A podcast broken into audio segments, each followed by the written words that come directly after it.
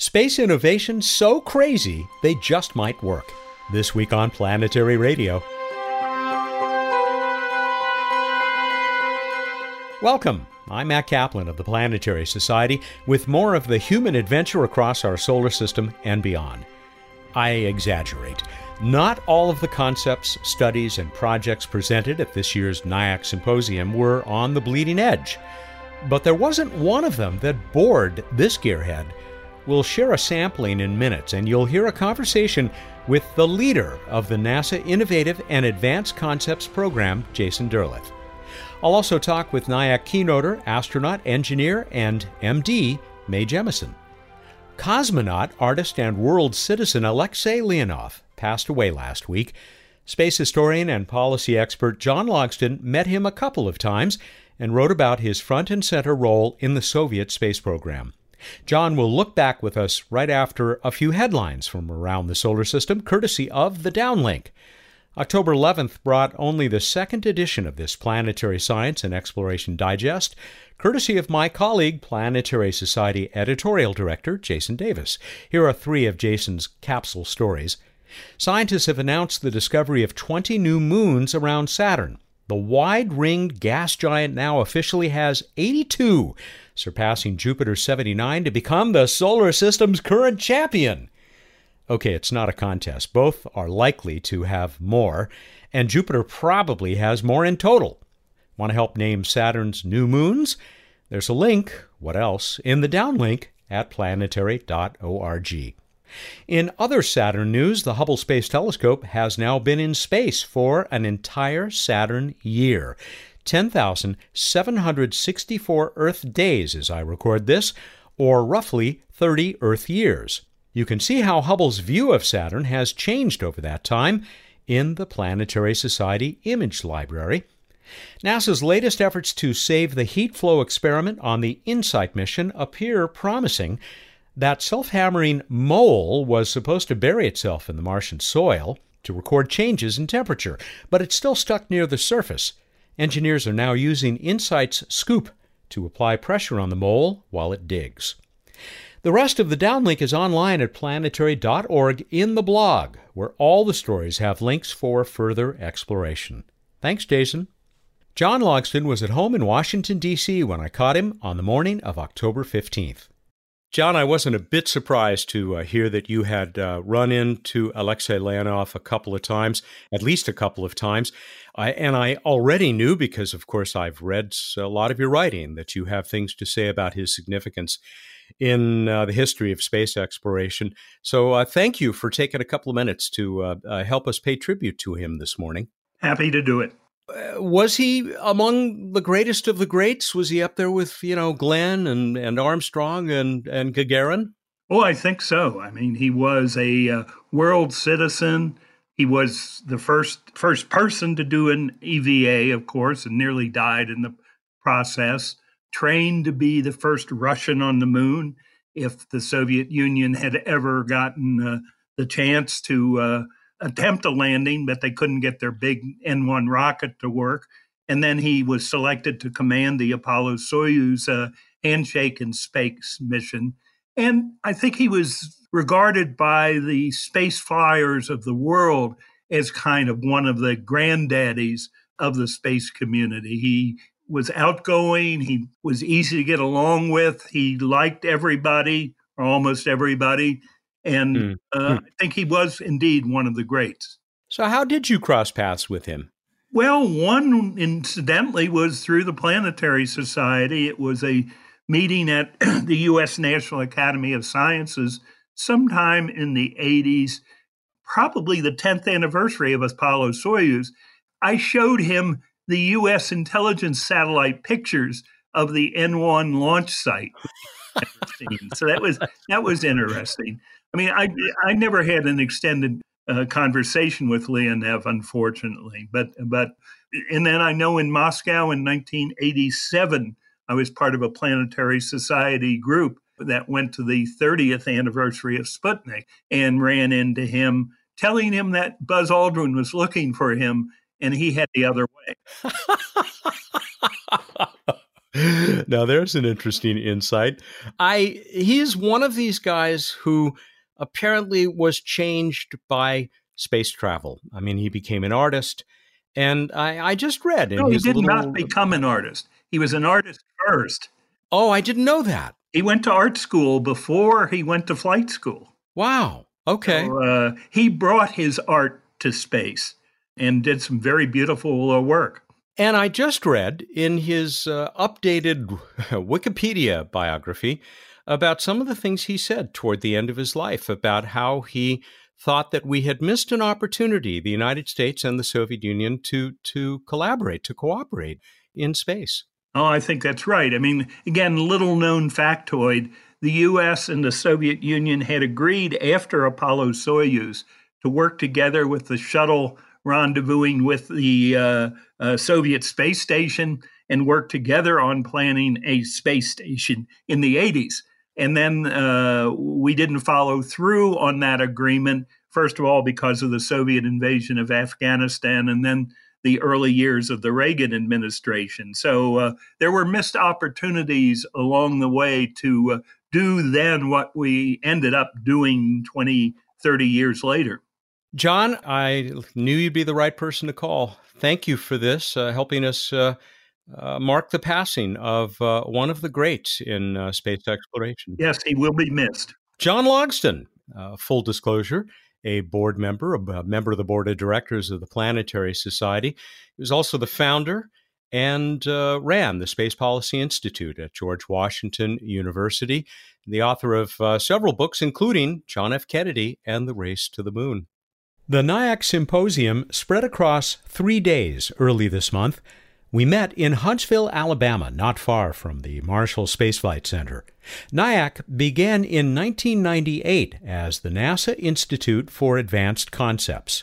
It went away for a few years and then returned as the NASA Innovative Advanced Concepts Program.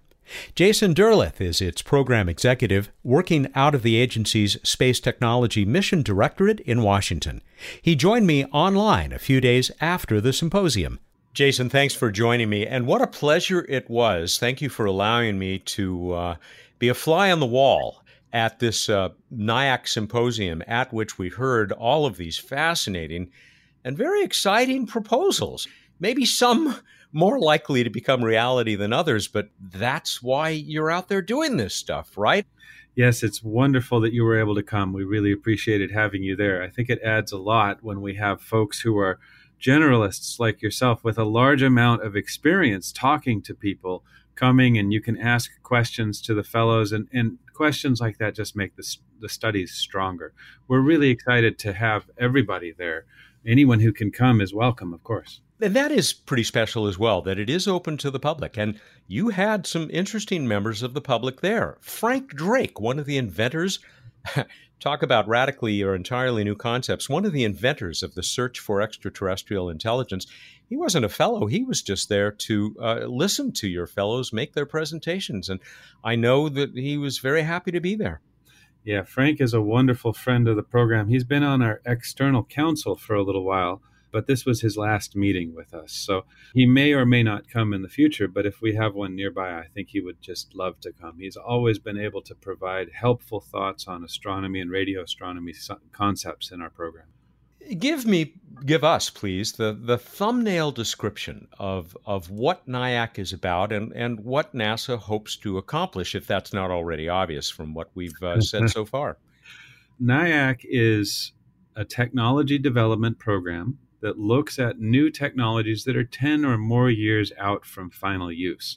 Some of these concepts are a little farther out than others, uh, but it's amazing how excited and enthusiastic people are about their concepts and about other people's concepts as well. So the the basic gist of it is we provide a small amount of money and a small amount of time.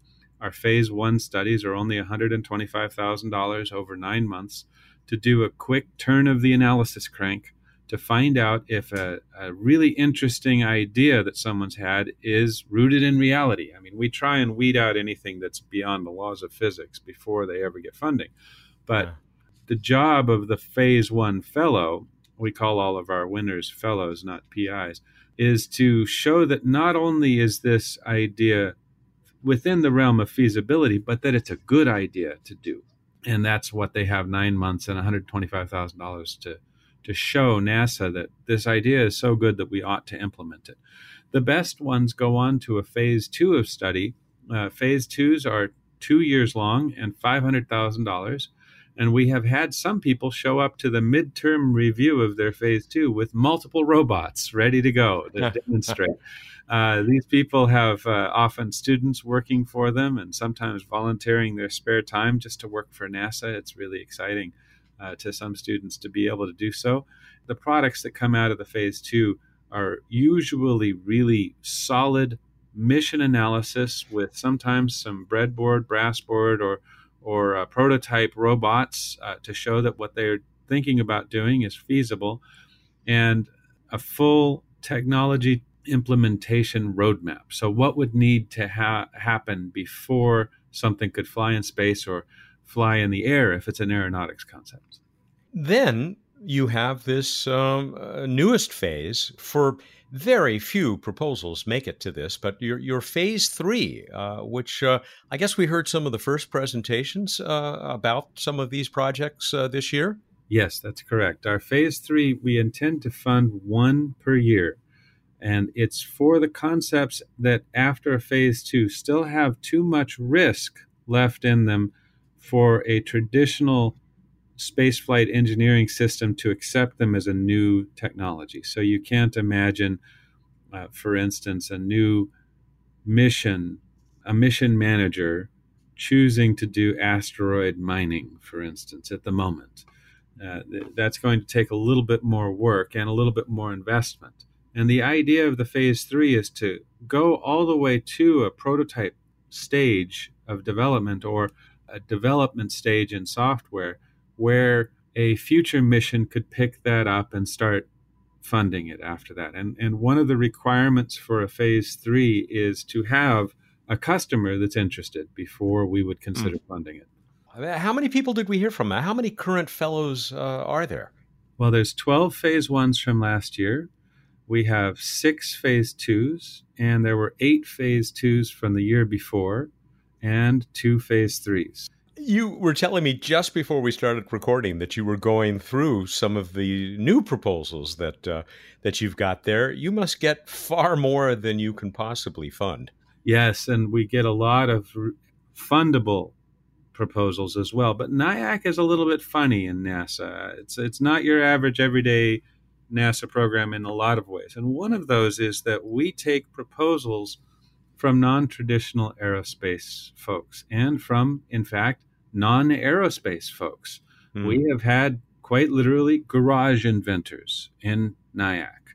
Uh, one of them has an optics bench in his detached garage up in New York State. Another one was a physical therapist that came up with a method of moving people in space to create artificial gravity that was in line. We've always heard about artificial gravity by rotating your spacecraft, and you put the astronauts on the inside surface and they rotate around and have artificial gravity from that rotation. This gentleman came up with a sled that could be slid back and forth with a twist in the middle.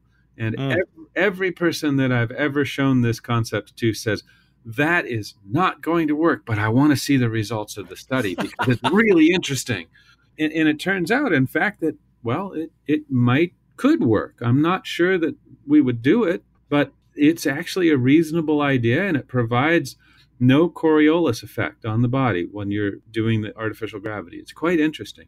Of course, you can find that study up on on the website. Which we'll provide a link to as well, because you can uh, find out about all of these uh, projects that uh, that we're hearing about from Jason. Uh, I'm also thinking of the ones that won't become reality.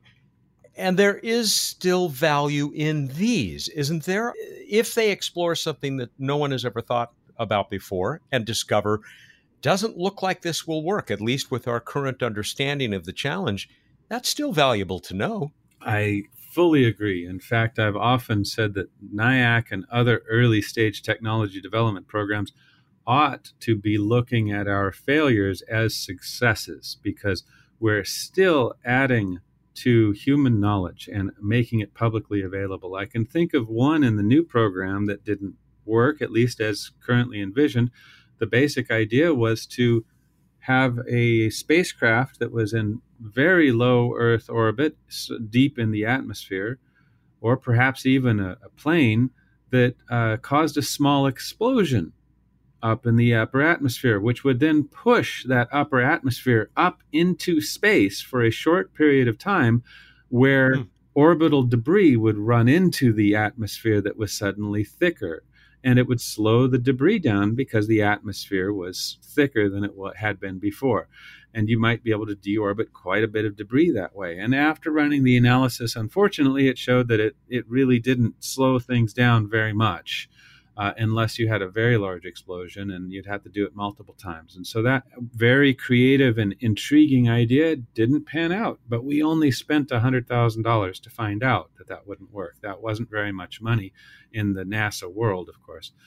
I think it was a good use of the taxpayer dollar since the research was able to be put up online for anyone to see hey, don't go down this path right now because it's probably not going to work mm. unless there's something substantially different in the future. What are some of your favorites? Or if you don't want to favor some of your children over others, uh, what are what are a couple more that you know demonstrate the the diversity of projects uh, that get funded? Let me think carefully. We had a study from Ames Research Center that took a look at what would it take to take a human spacecraft and line the walls with bags, bags of water at first as the astronauts drank the water and made waste, the bags were designed to take the waste in and chemically treat that waste to purify it back into water. The obvious benefit of this is that you're increasing your radiation shielding while using these bags to purify waste, which will reduce the amount of water that you need to bring along with you. That was a fascinating study that that showed real benefits to doing so. We had a study on what would it take to reach Alpha Centauri with a spacecraft for real. You take a very small spacecraft, perhaps even smaller than a phone, no more than a chipset. Mm. You, you, put a, a light sail around it, something that could solar sail, but then instead of using the solar photons, you would shine lasers at it as brightly as you could, maybe 50 very high power lasers. Well, the mathematics show that you can accelerate something from essentially zero velocity to approximately two tenths the speed of light in about 10 minutes. At two tenths of the speed of light, you reach Alpha Centauri in only 20 years. And it takes about five years to get the data back, which would be done through minuscule lasers pointing back at the Earth but it turns out that the laser array that you used to push the solar sail at the beginning can be used in coherent receive mode and might, in fact, be able to receive a direct laser signal from five light years away. The mathematics works out. Implementing that system will, of course, provide many challenges. What you're describing there certainly sounds like it's the Breakthrough Starshot project, which uh, we have talked about before on this show. If you watch the initial Breakthrough Starshot video where Pete Worden got up and introduced the three luminaries that were on the stage uh, Mark Zuckerberg and Stephen Hawking and uh, Yuri Milner, the Russian yes. billionaire who funded it. Uh, Pete Worden, about 35 minutes in, mentions that this was an outgrowth from, in fact, the NIAC study that I just mentioned. So Breakthrough mm. Starshot was was uh, created because of a NIAC.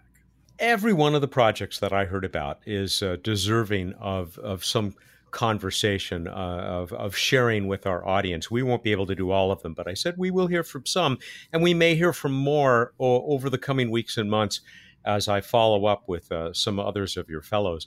I'm going to bet that there are some people out there, whether they are academics or people in a garage or people at an NASA center or maybe with a big company, who'd like to know uh, how do you get into this? I mean, I already ran into one person from a university uh, at uh, the Starship Congress here in San Diego a few weeks ago who had never heard of NIAC, and yet he is working on something that uh, seemed like it was well within uh, the kind of project that NIAC would consider. That's a great point. NIAC is a challenging program to get into because we are open to the public. We receive between two and 300 proposals every year. And we're very aware that we don't want to have people spending a lot of time proposing if they have only a 5% chance of winning.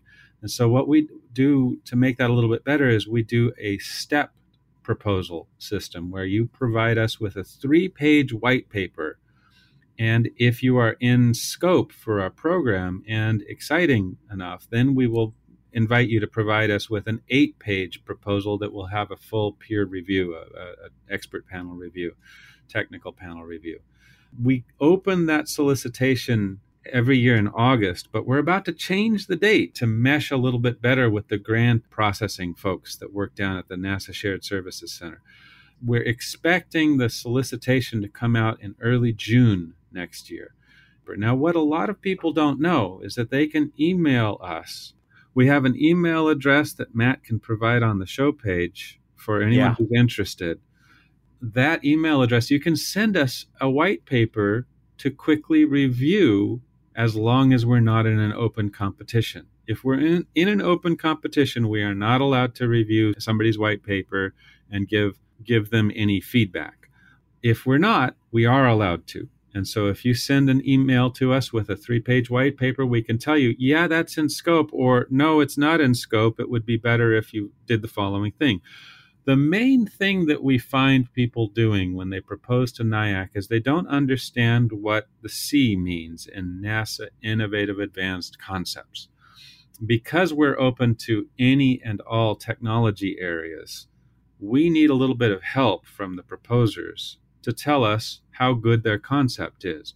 Otherwise, we would be looking at, let's just say, a new material that could really revolutionize the way that we do space and we'd be comparing that to a a new architecture for just a, again for example how you might get a large human-sized lander down to the surface of Mars. And we might be comparing that to a new spacesuit and we might be comparing that to a new instrument that could measure the quantities of dark matter in the universe how do we do that? Well, we ask the proposers to put their new technologies into a mission context. And we don't mean, hey, this is something that's relatable to human spaceflight. And so any future human spaceflight that's extended will use this technology. No, what we mean is you tell us a mission that you might do. It doesn't have to be on NASA's books, just a potential future mission and then show what the impact of your technology is. Explain to us why your technology is better than sliced bread, right? and, and a good example of that might be the fusion propelled Pluto orbiter and lander, which we hold up quite frequently to talk about this. Fusion is a very difficult concept, and some people think that we shouldn't be funding any fusion at NIAC. The dollars are far too small to make any progress. Well, that might be true unless we're talking about a new method of fusion or a new way of doing it where $125,000 in nine months might actually show people, hey, this could be feasible sometime in the future. Mm.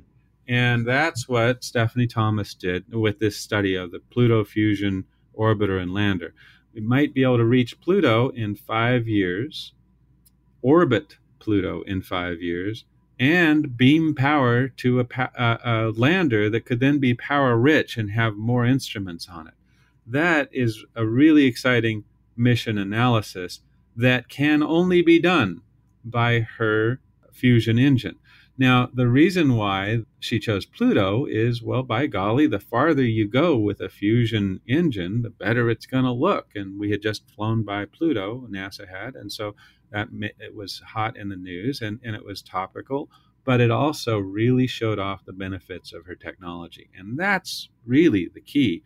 If you can show us in a step a white paper that you have done a back of the envelope calculation and put that back of the envelope calculation into your proposal and show us that this is going to really make an impact that's how you get into NIAC it is a terrific opportunity, and uh, I won't be surprised if uh, a few of our listeners out there, many of them bleeding edge thinkers, Uh, if you don't hear from them at some point, at least that would be wonderful. I'd like to hear about that if, if anybody has those ideas. Uh, Jason, I know it's a lot of work, but you seem to have an exciting job. Well, thank you. I work at NASA headquarters, and so a lot of it is paper pushing, but I do get to interact with these really smart people that are doing really creative things all across all technology areas for space, and that's just exciting every day. And it occurs to me, not just the people who make the proposals, but the people who help you evaluate them are, are, a pretty interesting group.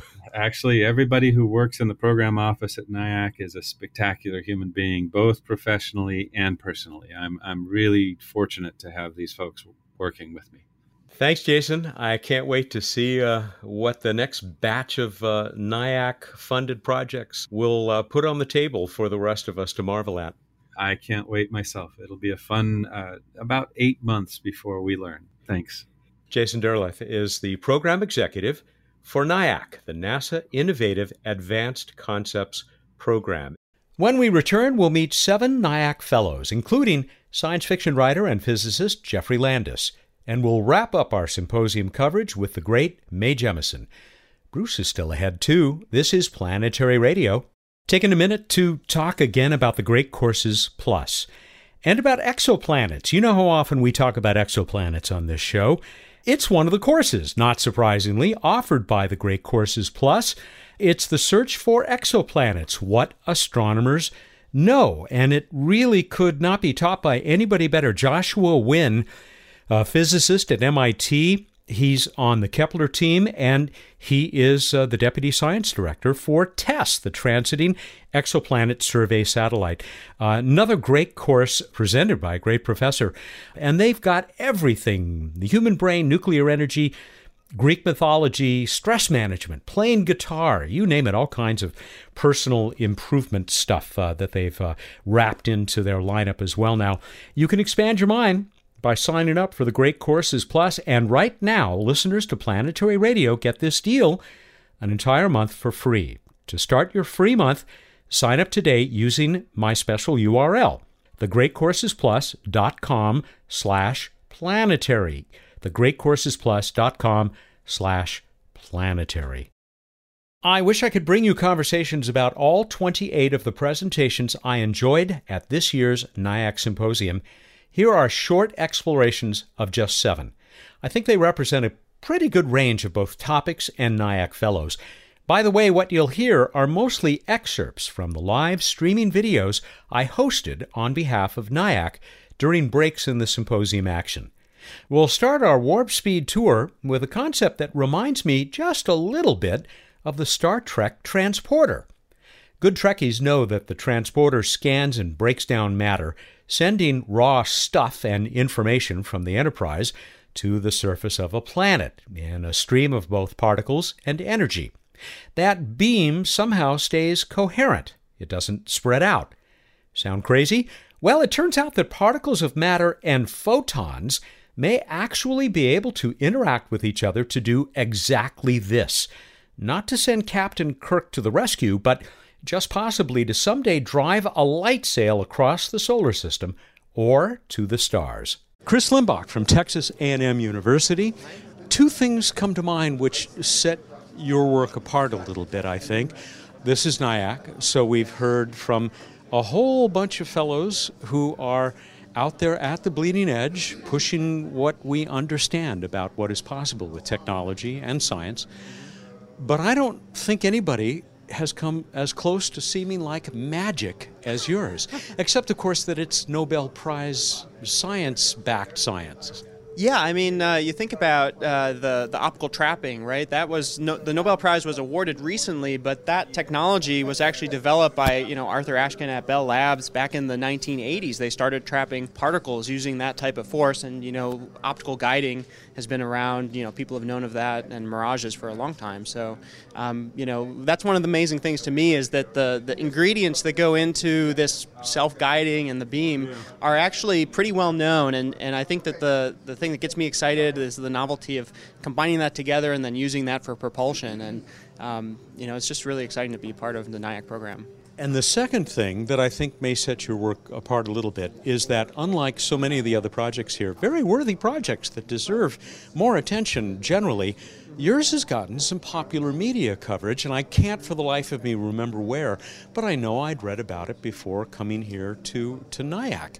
It does seem to be uh, exciting the imaginations of a lot of people. Yeah, I hope so. I mean, it's it's one of those things that you know you see uh, some of these uh, the concept that we propose, and you know I think I, I couldn't have come up with that just as a science fiction type of concept because it came about by trying to understand the physics of how do you build a, a beam which does not diffract in the vacuum of space just it led us to something which is uh, just so unusual, but at the same time, um, you know, we understand. I think now after the phase one, you know, how it's actually going to be working, and, and I'm just so excited to get in the lab. I'm an experimentalist, so actually building some of these things in the lab and, and testing out our, our theories of how this is working is, is really going to be so exciting in the next two years. And your slides gave some examples of where you're headed with this experimental uh, work. Uh, proving out this technology. But certainly from the modeling that you've done and other efforts, it looks pretty good. Well, it does look good, and you know we didn't always think it was going to all work out. So, um, so the modeling actually turned out to be, I think, a little bit better, at least the preliminary modeling, than I expected. Because when we started out, we weren't sure whether or not these forces, the guiding and then the particle trapping, whether that needed to be a, a precise balance where you're kind of, you know, standing on the tip of a needle. Mm. Um, and, and if that was the case, it would be easy for some kind of perturbation to cause that to, to decay. But what the modeling, I think, has shown, at least preliminarily, is that um, the guiding is more robust under the conditions we, we've modeled uh, than, than I had expected. And so that was one of those um, areas where you're a little surprised at, at uh, a good result. doesn't always happen. No, In fact, it's, it's more rare. It's the other way. Yeah, yeah usually exactly. it's the other way around.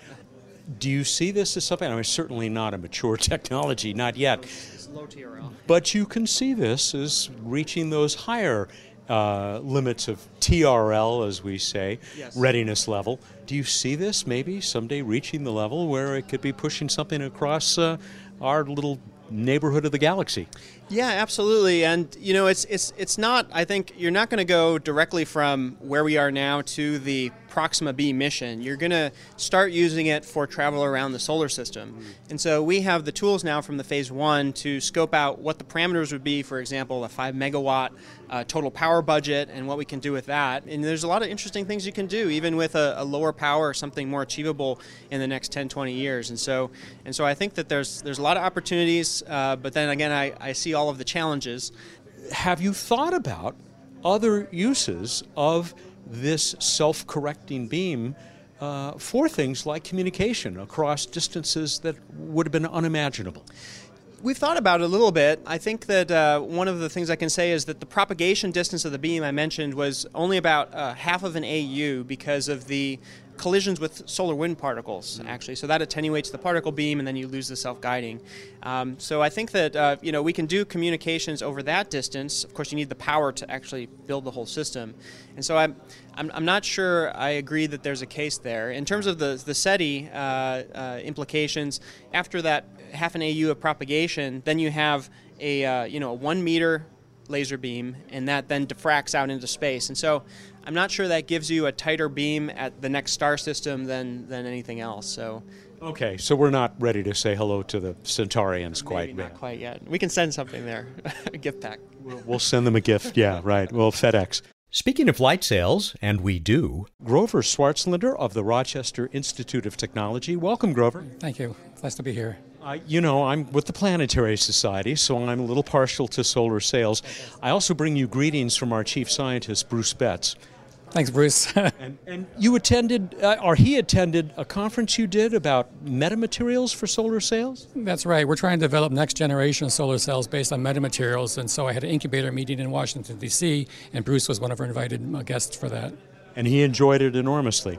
Uh, and uh, we're going to meet a couple of your students, but first, we won't fully review what you presented here, but you talked about making sails out of basically diffraction gratings. Now, what's so great about a diffraction grating compared to a nice shiny piece of mylar? Well, diffraction gratings are, have come a long ways uh, in the last decade or so because of metamaterials. There's new ways of engineering them, make them highly efficient and functional. You can basically design them to accomplish things uh, that have not been imagined before because of material constraints. So a metal is a metal. It reflects, and that's about it. You can put coatings on it, but uh, it can't uh, achieve the functionality you can with metamaterials. How does this compare to the great Japanese solar sail IKAROS? Wasn't diffraction grating, but it had those LCD panels built into it. That's right. So IKAROS had an ingenious uh, approach of having a, uh, uh, an electro-optic diffuser. So rather than diffracting the light, they just scattered it all over the place. That changed the amount of force on that area of the sail. Uh, ours will be, uh, I think, more efficient and a little bit more functional, but they're, uh, they follow similar approaches. they both involve advanced metamaterial diffraction materials and advanced liquid crystal materials. And you'd like to send maybe 12 of these circling the sun but at high inclination so we could see, as you demonstrated, that the poles of the sun, which we've had more difficult imaging than we can say this now since last spring, than a black hole. That's right. It amazes me that no one's ever had a good picture of the north or south pole of the sun before because it's so hard to get up there. It takes a lot of energy. Rockets won't do it, so we need another kind of propulsion, and a solar sailing provides us that opportunity. All right, another constant theme uh, from many of the fellows that we've been hearing from across these three days has been not just the technology accomplishments that they're making and the exciting concepts, but how they have been using this research and spreading it out to young people like the two who are standing here next to you. You want to introduce them? Yeah, this is Lucy Chu. She's uh, from Taiwan. She's by a PhD student. And this is Amber Dubill. She's an undergraduate uh, MSBS student uh, in mechanical engineering at RIT. She's my mission specialist. Right, I'm going to cross in front of you here, and I'll start with you, Amber. Uh, how's it been to be involved as an undergraduate with a project like this? Honestly, uh, I've been very lucky with the opportunities that I've been given, and uh, people like Dr. Swartzlander who come up with fantastic ideas, and they just want excited people who want to do the work. And there's a lot of students and young people out there that are willing to do that, and I myself am one of them. So you're a little bit uh, ahead of Amber here, but still, I- I'm sure, an exciting opportunity. It is. Um, I was starting from you know just investigating in optics, but it's really cool opportunity that I'm involved in the solar sails and then also like hearing all these space cool symposium in these three days. Best of luck to both of you, particularly uh, with this great start in doing real space research. It must be rewarding to be able to offer these opportunities. It is. That's what makes being a professor gratifying. Uh, grading exams, writing proposals hard, but when you see these kids get excited and take jobs in, in the real world, following their passions, there's nothing like it in the world. Thank you, Grover, very much, and uh, look forward. Congratulations for Light Sail 2. Way to go. Fantastic. I'll pass that along to my colleagues who had a lot more to do with it, but thank you so much. I look forward to seeing uh, that diffraction grating up there uh, grazing the sun. Great, me too. And now for something almost completely different. NIAC fellow Yu Gu came to the symposium from West Virginia University. Like so many of the projects here, you really caught the imagination of a lot of people, including me with your project, which um, are you familiar with David Bowie? Uh, no, no. David Bowie, who um, did one work called The Spiders from Mars. You want to send spiders to Mars. N- not exactly spiders, but uh, tell us, r- remind us, for particularly for people who didn't hear your presentation on the first day, of what your project entails. Okay, so we're trying to build those uh, bi-inspired uh, microprobes inspired by ballooning spiders. Uh, some spiders can fly for thousands of kilometers dangling underneath the little string they produce.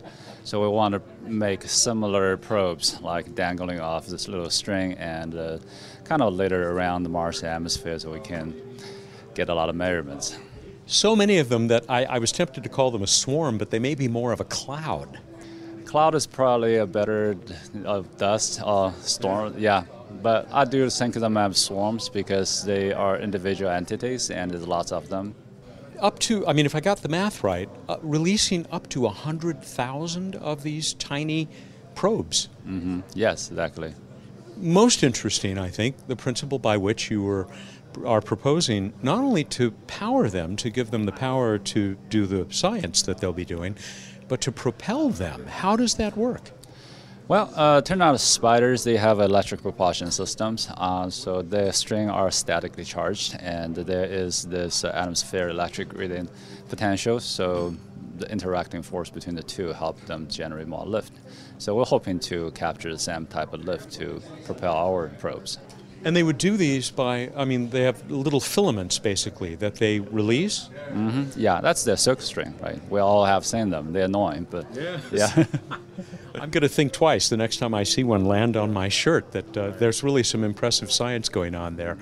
What do you think they might be well suited for? This this cloud or swarm of tiny, I think you said like 50 milligram. Did I get that right? It's in my notes. 50 milligram, basically spacecraft. Ah, uh, yeah. But if you think about uh, the real spiders, uh, the flying ones, they are one milligram, and they pack a lot more complexity than we were proposing. Right? They have a sensing, they have actuation, they have a they have a power system. They can reproduce themselves, and which we not even worry about that kind of sense, right? So we're hoping that uh, the microelectronics will catch up, and we can pack a lot of sensors on those little guys. So it sounds like you are one of those who sees great potential in learning from the things that life has been able to do for millions of years. Biomimicry? Yeah, I always kind of intrigued by that. Right? So I was looking for examples. I'm a roboticist. I'm trying to learn from nature in many different ways. So, as I've been asking most of our, our guests during the breaks, how important was the support of NIAC for uh, encouraging and furthering this work? Well, extremely important because uh, otherwise it's just a dream and uh, it just something went through my head. I wouldn't even pursue it. I would just say, oh, cool, if I can do that, that'd be great, right? But now I actually have a project and I can actually work on it and hopefully there will be more projects coming along and hopefully a mission down the road. So you might be a phase two candidate. Well, I'm definitely going to be a candidate. Whether I get it or not is a different story. I, I wish you the best of luck, and thank you for taking a couple minutes to join us here today. Thank you very much. I am joined by someone who's already made one presentation today and has another one coming up. And it's uh, Joel Sercel. Welcome, Joel. Hey, it's great to see you. Thanks for having me. You thought a 15 minute presentation was short. How about an elevator speech presentation that just reviews what you uh, presented? Sure. So, we talked about our concept for the Lunar Polar Mining Outpost, which is a way to mine water on the moon near the lunar North Pole. This is a really important problem to solve because once you can get cost effective water on the moon, you can make rocket propellant, drinking water, breathable air, and that really gets us off to the races for not only NASA style science outposts, but even commercial hotels, towns, and settlements. We've invented some approaches here that we think, and the NIAC reviewers tend to agree, can really revolutionize the cost effectiveness of going to the moon. So we've found a spot an area on the moon about the size of Manhattan. And this is at the North Pole, roughly. Right. Right near the North Pole, we found a beautiful area on the moon about the size of Manhattan, which all the science indicators say it's just loaded with permafrost ice. The geography of the area is such that we can land a spacecraft with it and then deploy a tower up in the low lunar gravity uh, that can put a large solar panel out and uh, generate megawatts of power to, to power this outpost. And um, then we've invented uh, mining technology that we call radiant gas dynamic mining, which we build into rovers that go out, heat the regolith, capture the released volatile material as gases, cryopump that into water tanks, and then carry that water back to processing plants. So, this is a patent pending technology called radiant gas dynamic mining and the concept of building towers on the moon we call the lunar power tower. And there is even more to it than that. It is absolutely awe-inspiring. It, it's, it's kind of an end-to-end solution. But to talk a little bit more about the towers, which use this principle called tensegrity, sure. one of the greatest experiences of my life was interviewing Buckminster Fuller. Oh, that's awesome. Yeah, it was a great, great experience, and he kind of he invented the, the concept, right. as I understand it, and wrote a book called Tensegrity. You describe these towers as having their feet in the ice, I think, and their heads in the in the sky in the sun. That's right. These towers, using tensegrity structure on the moon, taking advantage of the low lunar gravity and the vacuum, so you don't have to worry about winds and that sort of thing.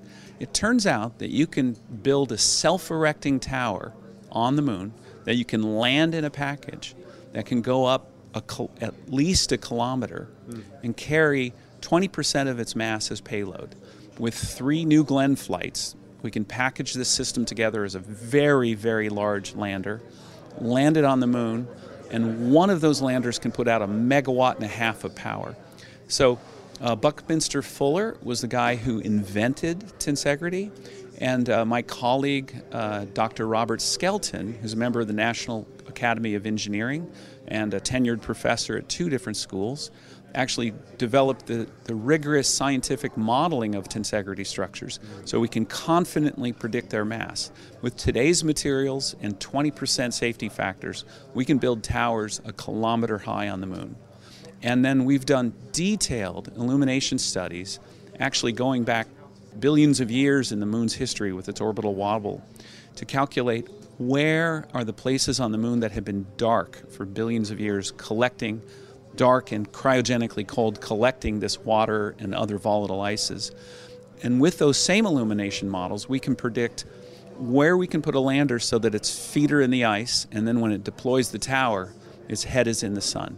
In a region that I like to call New Mesopotamia, because a, a new cradle of civilization. A, the cradle of a space civilization. It's, it's between two prominent, well-known craters just like the Mes- Mesopotamia was between two rivers. This and it was there that humanity started to thrive on Earth and form more complex civilizations because the resources and the environment was just right for it. It turns out, I think we found that area on the moon that can be the beginning of a human extraterrestrial civilization. It's very exciting. Joel Sercel of TransAstra Corporation. Jay McMahon from uh, University of Colorado, right? Yes. Yep. You want to send what it look like flowers, soft flowers, to uh, fascinating places around the solar system. Yeah, the idea is to send uh, soft robots. The design we have right now, the the limbs that stick out the side look kind of like flower petals, and uh, we're trying to send them to small near-Earth asteroids to mine for water, basically. The combination of technologies that you described to us seemed to me that any one of those might have made a good NIAC project, but you had lots.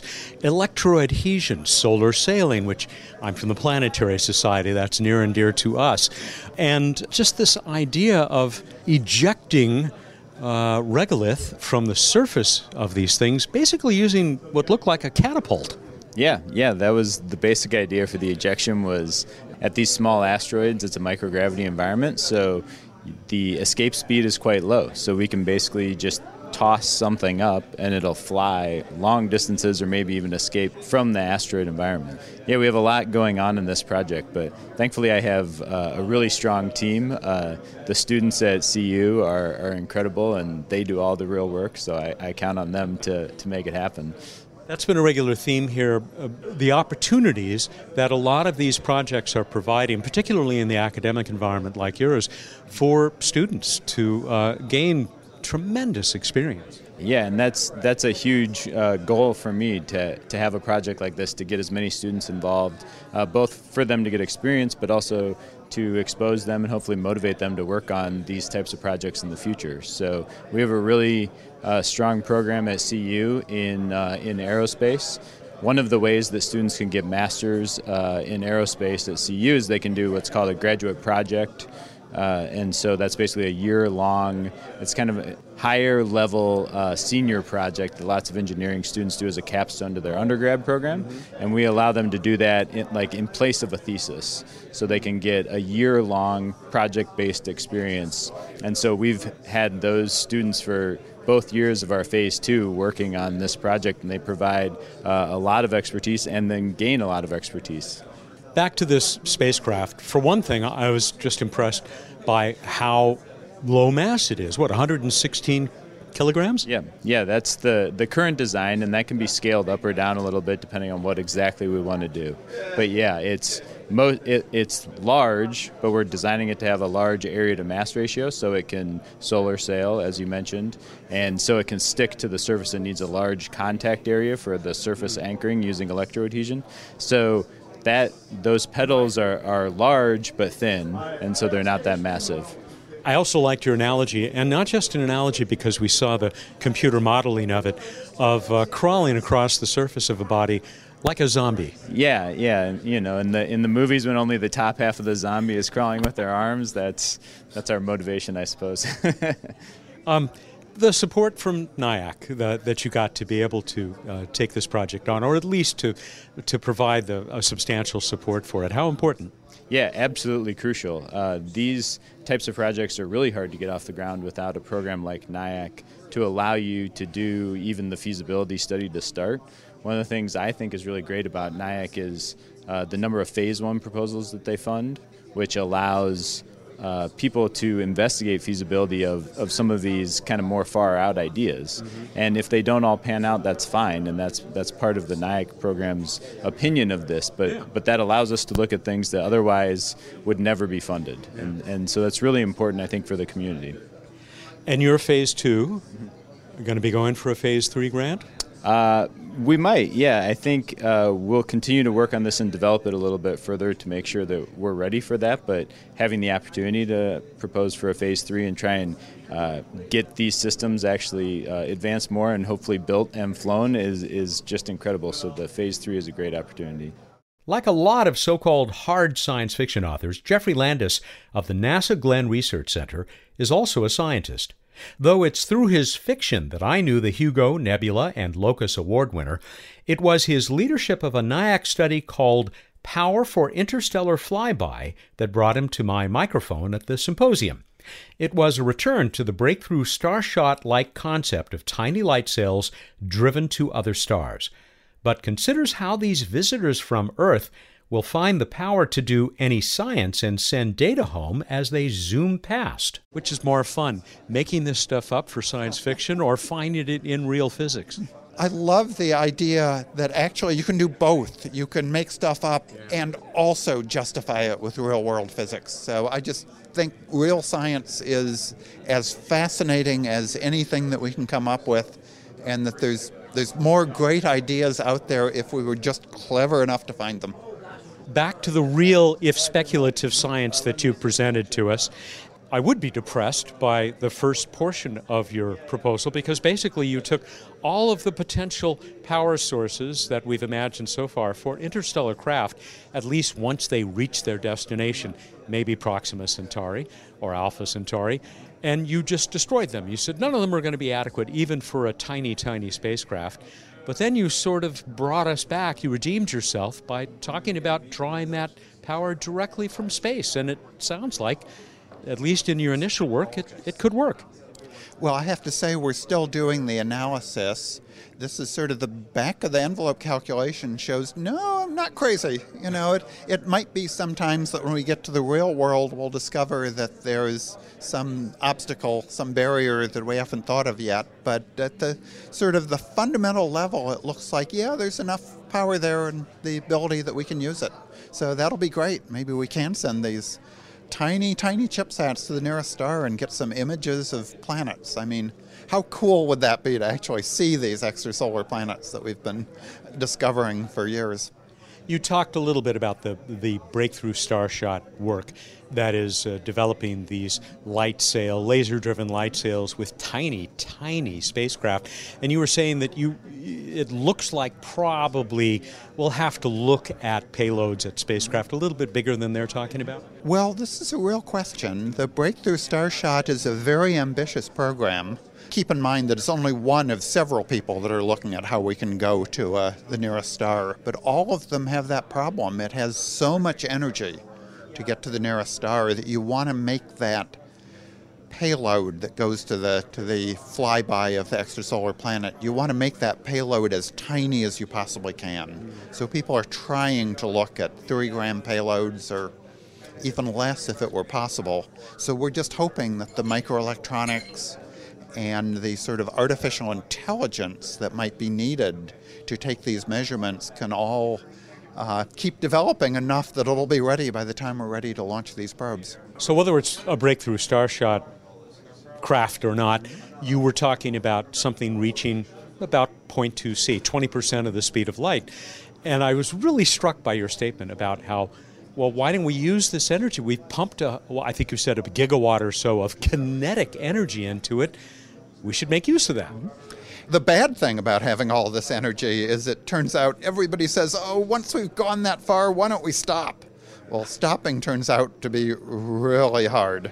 On the other hand, we've got all this energy. well, let's see if we can't find a way to use it. We need energy. We've got energy. Let's uh, find a way to make what we've got handle what we need. Let me turn to the fact that you are a NIAC fellow. That's why you were able to make that presentation.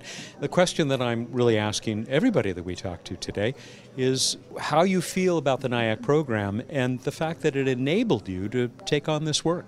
I love the NIAC program. I've been working with NIAC actually ever since it was the NASA Institute for Advanced Concepts uh, several decades ago.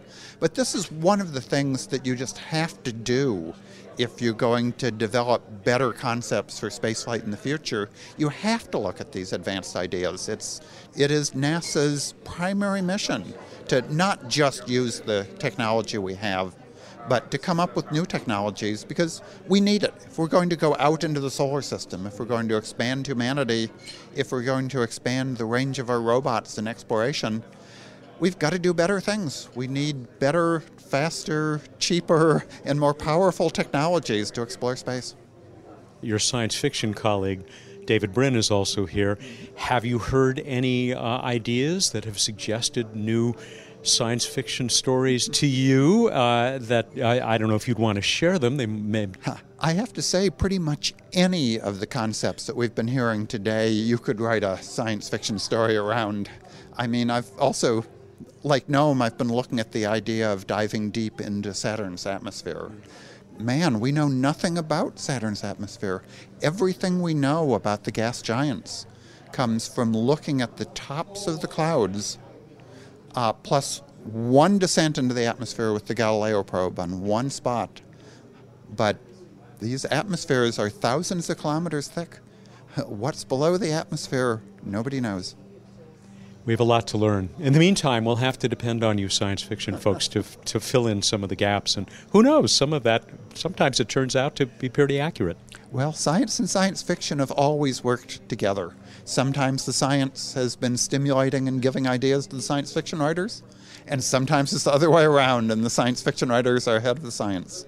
So let's see. It's a healthy cycle. Thank you, Jeff, very much. Okay, thank you as well. Like most science conferences, the NIAC Symposium had a poster room. It was there, amidst lots of enthusiastic discussions, that I found Noam Izenberg of the Applied Physics Lab at Johns Hopkins University it has this wonderful throwback quality. You described it yesterday as being kind of steampunk, although there's no steam involved. But wind up toys, in fact, you started your presentation with one. Uh, the whole concept is called it's called RIPS for Ripcord Innovative Power System, and the, the, the, best visual to think about it is remember those old toys from the from the 70s where you had these racing cars that had this T stick that you would pull out really rapidly and it would spin up this flywheel, which was the main driving wheel of the car. You'd stick on the ground and go 100 feet, 200 feet, and you'd race your friends and do all that kind of stuff. So this ripcord, this uh, notion of getting a ton of power from this really quick pulling of a, of a string or a cord to spin up a generator, it's really the, the the primary way of thinking about uh, of what we're trying to do. It's it's a form of unspooling power, which is sort of the a broader term for the, using a cord or using a line or using a um, some kind of pull a yo-yo device or something like that to turn the wheel of a motor or a generator and provide power without having, although you might have batteries or you talked about a supercapacitor or something like that to store some of that energy, you don't have to. I mean, you talked about this in connection with like a mission through the clouds of Saturn or maybe down through that thick atmosphere on Venus. Right, right. So part of the question, part of the trade space you want to do is whether you want to or need to utilize all the power as you generate it in which case you're uh, all you need is some kind of modulation to make sure you get the proper voltages out. Or you're generating so much power that you need to or want to store it for a short term during your during the duration of your mission. Or some combination of both where you use some of it immediately and you store some of it for later. For example if you're going to build up some of your information and then transmit it to your waiting spacecraft your relay spacecraft or directly to earth or if there are some high power instruments that you want to use, like a mass spectrometer that you want to do some really uh, you want to pump down a vacuum chamber, or you want to uh, use a radar system to, or millimeter wave like radar system to map out cloud structures and stuff like that. All those are kind of higher, higher power instruments that mean a duration of higher of higher power applied, and you're not going to use it all the time. You're a phase one NIAC grant recipient, which by definition means you're just getting started with this. But how does it look? We're leaning more towards yes, that it should work. The big question we need to ask is is it better or competitive with the other kinds of ways to power a descent probe, primarily primary batteries? Um, or does it enable a different kind of mission that batteries can't do, like some of these really high short term power applications? So, as I walked up to you today, there was another fellow here who was talking to you, gave you his card, and you quickly wrote down some notes. That's part of the value of this kind of a meeting, isn't it? Oh God, yeah, it's uh, it's it's amazing. I mean, just some of the feedback from the questions and answer period and stuff like that. I, I get to take this back to my team and say, well, what about this? We really have to answer this question, or here's an neat idea. We need to talk to this guy about this kind of generator, this kind of regenerative system. You know, maybe maybe this is where we need to go. I'm going to put in a little bit of a plug because uh, I'm working uh, with Johns Hopkins University with uh, the senior design course uh, of mechanical engineering up there. I have this cadre of students. That some of their work is on is on my poster. Some of their work was on the slides I was showing. Uh, you know, they're helping to tackle some of these questions, and they came up with some really cool extra ideas that we're all you know beginning to pursue and and, uh, and investigate. So all that kind of feedback between this and between them it pushes things further along than um, even though we're still kind of at the beginning i think we're going to get farther than i'd hoped it is kind of charming to think about something traveling all the way to venus or saturn and then working as a mechanical device that you could have imagined in the 19th century. I love the concept of, of it's, it's a kind of throwback. It's using simple principles to do some really cool stuff it's also a form of in situ, in situ resource utilization, which is a really big buzzword these days. They're primarily talking about harvesting materials and water from the surface of the moon, but we're talking about harvesting kinetic energy from this, the motion of a spacecraft. It's very cool. Thanks, Noam. Thank you very much. It is a great honor, not the first time we've talked before, but a great honor to welcome Mae Jemison, astronaut, medical doctor, chemical engineer, and now rabble rouser for space and innovation and science. You really captured this audience of scientists and engineers. They were so enthusiastic, and the passion really came out during and after your presentation. Well, I think what we all want is permission to be as excited about our work as we were when we went into it so frequently these days, the mark of professionalism is to sit there and just sort of not show the energy, but that excitement about doing extraordinary things is what brought us to to science many times, what brought us to art, what brought us to to space exploration. And so I like to be able to bring that forward and give people permission to recapture that excitement. So I work for the Planetary Society, Planetary Radio, and my boss Bill Nye, right. likes to talk about the passion, beauty, and joy of science and space exploration. And that children are natural scientists, but if we don't keep that in them, if we don't encourage that by the time they're 10, they, they lose it. Well, I think there's so kids come out of the chute, and I do a lot of work on science literacy as well. They come out of the chute excited about the world around them, right? They explore the bugs, the snails, the stuff in between the couch. Yep really excited about the world around them. And the issue is that they don't lose it, we beat it out of them, right? We train it out of them. And so, really, how do we allow them to do it? And it's by experiential education. But I'll tell you a secret adults have it inside of them too. They're just afraid that if they let it out, people are going to think that they're being inappropriate or immature. You won't believe the times where people come up to me and they said, My son or daughter wants to know about XYZ. you know, how does the potty work? What did you feel? And it would be really a thrill. I wish they were here with you. But it's really their son or daughter inside of them, right? And and that's okay. And we should have that excitement as adults as we go out in the world. That's that's the whole reason when I talked about a little bit about the look up, right? The term look up, it's remember when you looked up outside when you were a little kid and I wondered where other children around the world were feeling? But when you look up now it makes you feel really great. The term things are looking up, right? You just go yeah. along the way. And that's that excitement, that inspiration inside of us. What's that Ashanti proverb that you used? It is no one shows a child the sky. It's very much a part of us. And it made me think of, because as you said, you're a child of the 60s, so am I the opening of that great series, Roots, the thing that most stayed with me out of that was the father holding up his newborn son to this beautiful sky with the Milky Way stretching across it, saying, and I, I hope I get the line right Behold, the only thing greater than yourself. Can you imagine the connectedness? And I think that that's what sometimes we're missing these days is a connectedness to the universe. And I remember very clearly from my space flight, it wasn't looking down at Earth that built the connectedness to me. It was actually looking out and imagining myself at another star system, mm. imagining myself in this environment that wasn't very hospitable to my life form. And feeling connected to it nonetheless. How wonderful are things when you can feel that connection that I belong in this universe. And I think that's the piece. Speaking of connections, you originated and you still are the 100 Year Starship Project, a DARPA funded effort in the, in the uh, initial stage. And here we are at NIAC, more innovative, advanced concepts. you see the connection between these, I think.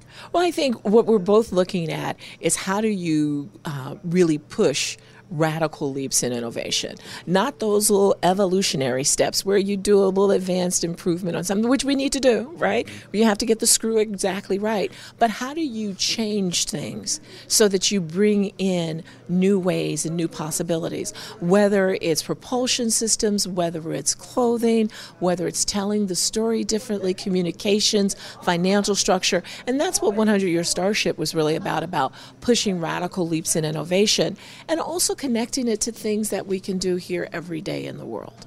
I think you stated it very well with the theme for the presentation you gave this morning.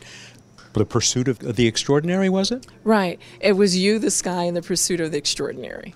It comes from some of the work that we did with 100 Year Starship and trying to understand how this is connected to our world. We believe pursuing an extraordinary tomorrow creates a better world today. Thank you, Mae. Uh, how do people learn more? I know on Twitter you're at Mae Jemison. Pretty easy. I'm at Mae Jemison. They can also, I believe, go to 100yss.org.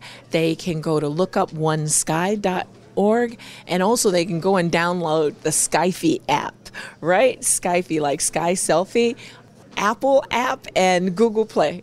Nice. Thanks again, Mae. Great to talk to you. You're welcome. Thank you. Mae Jemison, medical doctor, chemical engineer, and incidentally an astronaut, space shuttle astronaut. That's our brief visit to the 2019 NIAC Symposium. I hope you enjoyed it as much as this gearhead did. I'm grateful to NIAC and NASA for making it possible for me to cover this year's gathering. Don't touch that dial. Bruce is about to pay us another visit from his home planet. Hi, I'm Jason Davis, Editorial Director for the Planetary Society. Did you know there are more than 20 planetary science missions exploring our solar system? That means a lot of news happens in any given week. Here's how to keep up with it all. The Downlink is our new roundup of planetary exploration headlines. It connects you to the details when you want to dive deeper. From Mercury to interstellar space, we'll catch you up on what you might have missed.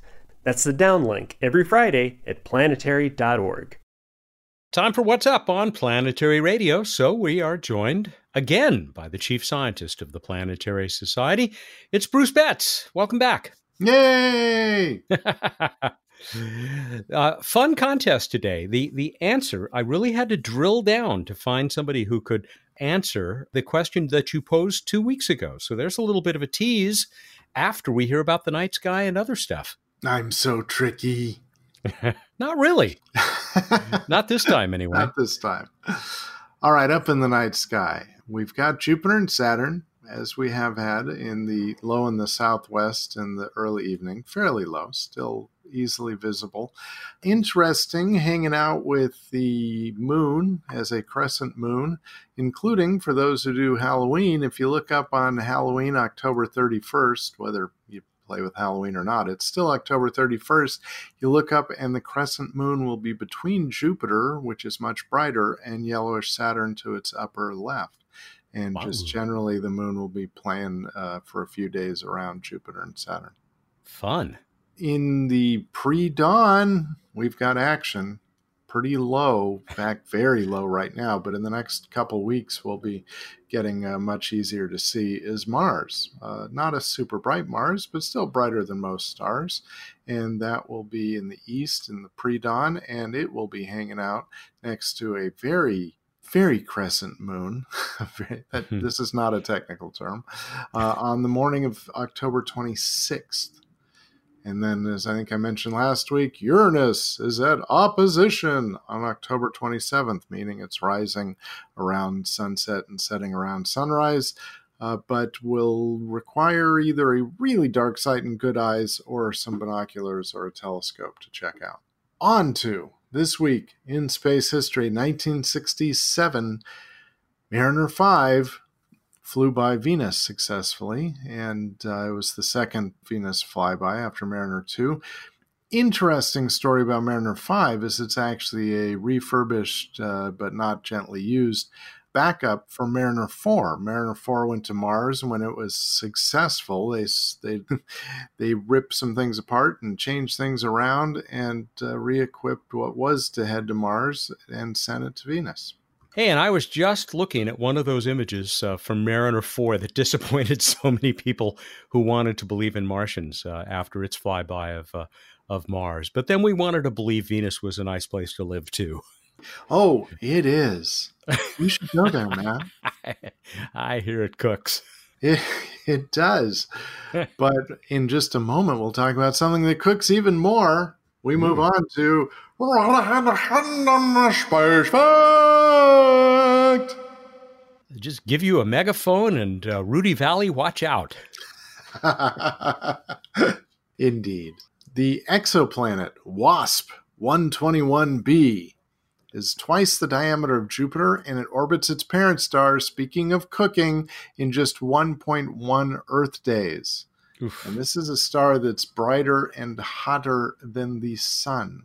oh, gosh. A recent study this year, just a couple months ago, came out, found that heavier elements, including iron and magnesium, are being stripped away from the star. The star's temperature is like four, four to five thousand degrees, depending on what system you're using. And uh, as a result, the planet is egg-shaped, with the hot, tidally locked side of the atmosphere bulging out. And you should get your real estate quickly not that there's expected to be a solid surface, uh, because it's expected to be completely consumed within a few million years. Io, eat your heart out. it's crazy, crazy, I tell you. And speaking of crazy, we move on to the trivia contest. I, I don't know, it's really not that crazy. And I asked you, as of September 2019, what spacecraft are active on the moon's surface? How do we do, Matt? We've been doing this for nearly 17 years. Late November, it'll be our 17th anniversary. Never before have I had to drill down to the 14th random number from random.org to find a winner because so many people misunderstood. They gave us orbiters, they gave us stuff that was uh, is on the surface but in little pieces or simply dead. Going down that far meant though that we came up with Patrick Lusky. And Patrick has been entering the contest every week since he, I think, discovered the show in January of this year. Congratulations, Patrick. He said there are two active missions, Chang'e 3 and Chang'e 4, on the surface of the moon. We're including with that, we're throwing in, what is it, uh, Yutu 2? Yutu 2. the Yutu rover number two, which is uh, the Yutu rover number one. The Chang'e 3 has stopped working, but Yutu 2, which is just fun to say, frankly, is still still partying with Chang'e 4. So, congratulations, Patrick. You did it. And we're going to send you a gorgeous planetary radio t shirt from Chop Shop and a 200 point itelescope.net astronomy account. Of course, I have stuff from other people to share with you. Uh, William Liddon, down under, one of our Australian listeners, and we've got a lot. He said, honorable mention to Wallace and Gromit's mission to collect lunar cheese, which is a really fun movie. I highly recommend There's some physics issues with it, but I am a big fan of Gromit. if you kick a ball on the moon, it it doesn't just keep going up. I just had to say that. But but the moon is made of cheese, so yeah, other than that, it was a very logical production. One of my favorite lines from any movie, different Wallace and Gromit movie. These are the wrong trousers. Elizabeth Spath in New Albany, Indiana. She says, while roving across the lunar surface, I like to think that the original Yutu was wearing a tutu, and now Yutu too does too. you two, two, two, two, I can't do it. You have to read it fast to make it work. Ah, okay. Uh, Robert Klein, who we get a lot of good puns from and not so good puns from, he says, with no active United States probes on the moon's surface, could it be that the times they are a Chang'e? And he uh, says, because we asked people on the forum, how do you listen to the show? He says, vibrations from stolen lunar samples. uh, do we need to report that? Our poet laureate, Dave Fairchild, wraps things up uh, this time. Dave in uh, Shawnee, Kansas. Chang'e 3 and Chang'e 4 are active on the moon. Other landers tried it, but their rockets stopped too soon. If you want to reach the moon, these words you will regard once you've cut those surly bonds, remember, space is hard. That's it. That's it for this round. What do you got for next time? All right. Here's the question What was the first star system besides our own found to have eight planets? Hmm. Go to planetary.org slash radio contest.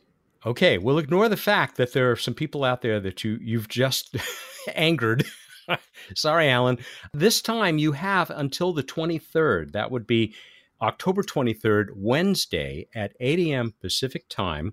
And, you know, I, we just spent time talking to the leader of NIAC, the NASA Innovative Advanced Concepts uh, Program, and a bunch of the NIAC fellows, those people who got the grants.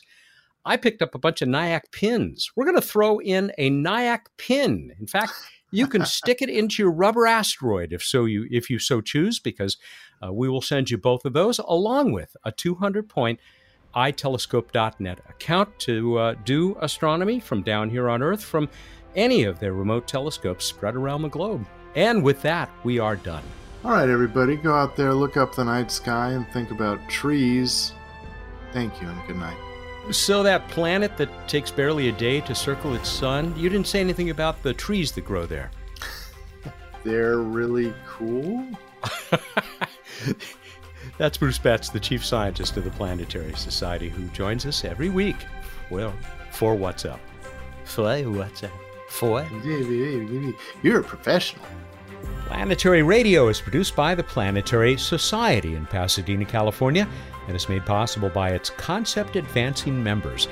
You know you want to join them. Visit us at planetary.org/membership to find out how. Mark Hilverda is our associate producer. Josh Doyle composed our theme, which was arranged and performed by Peter Schlosser. I'm Matt Kaplan Ad Astra.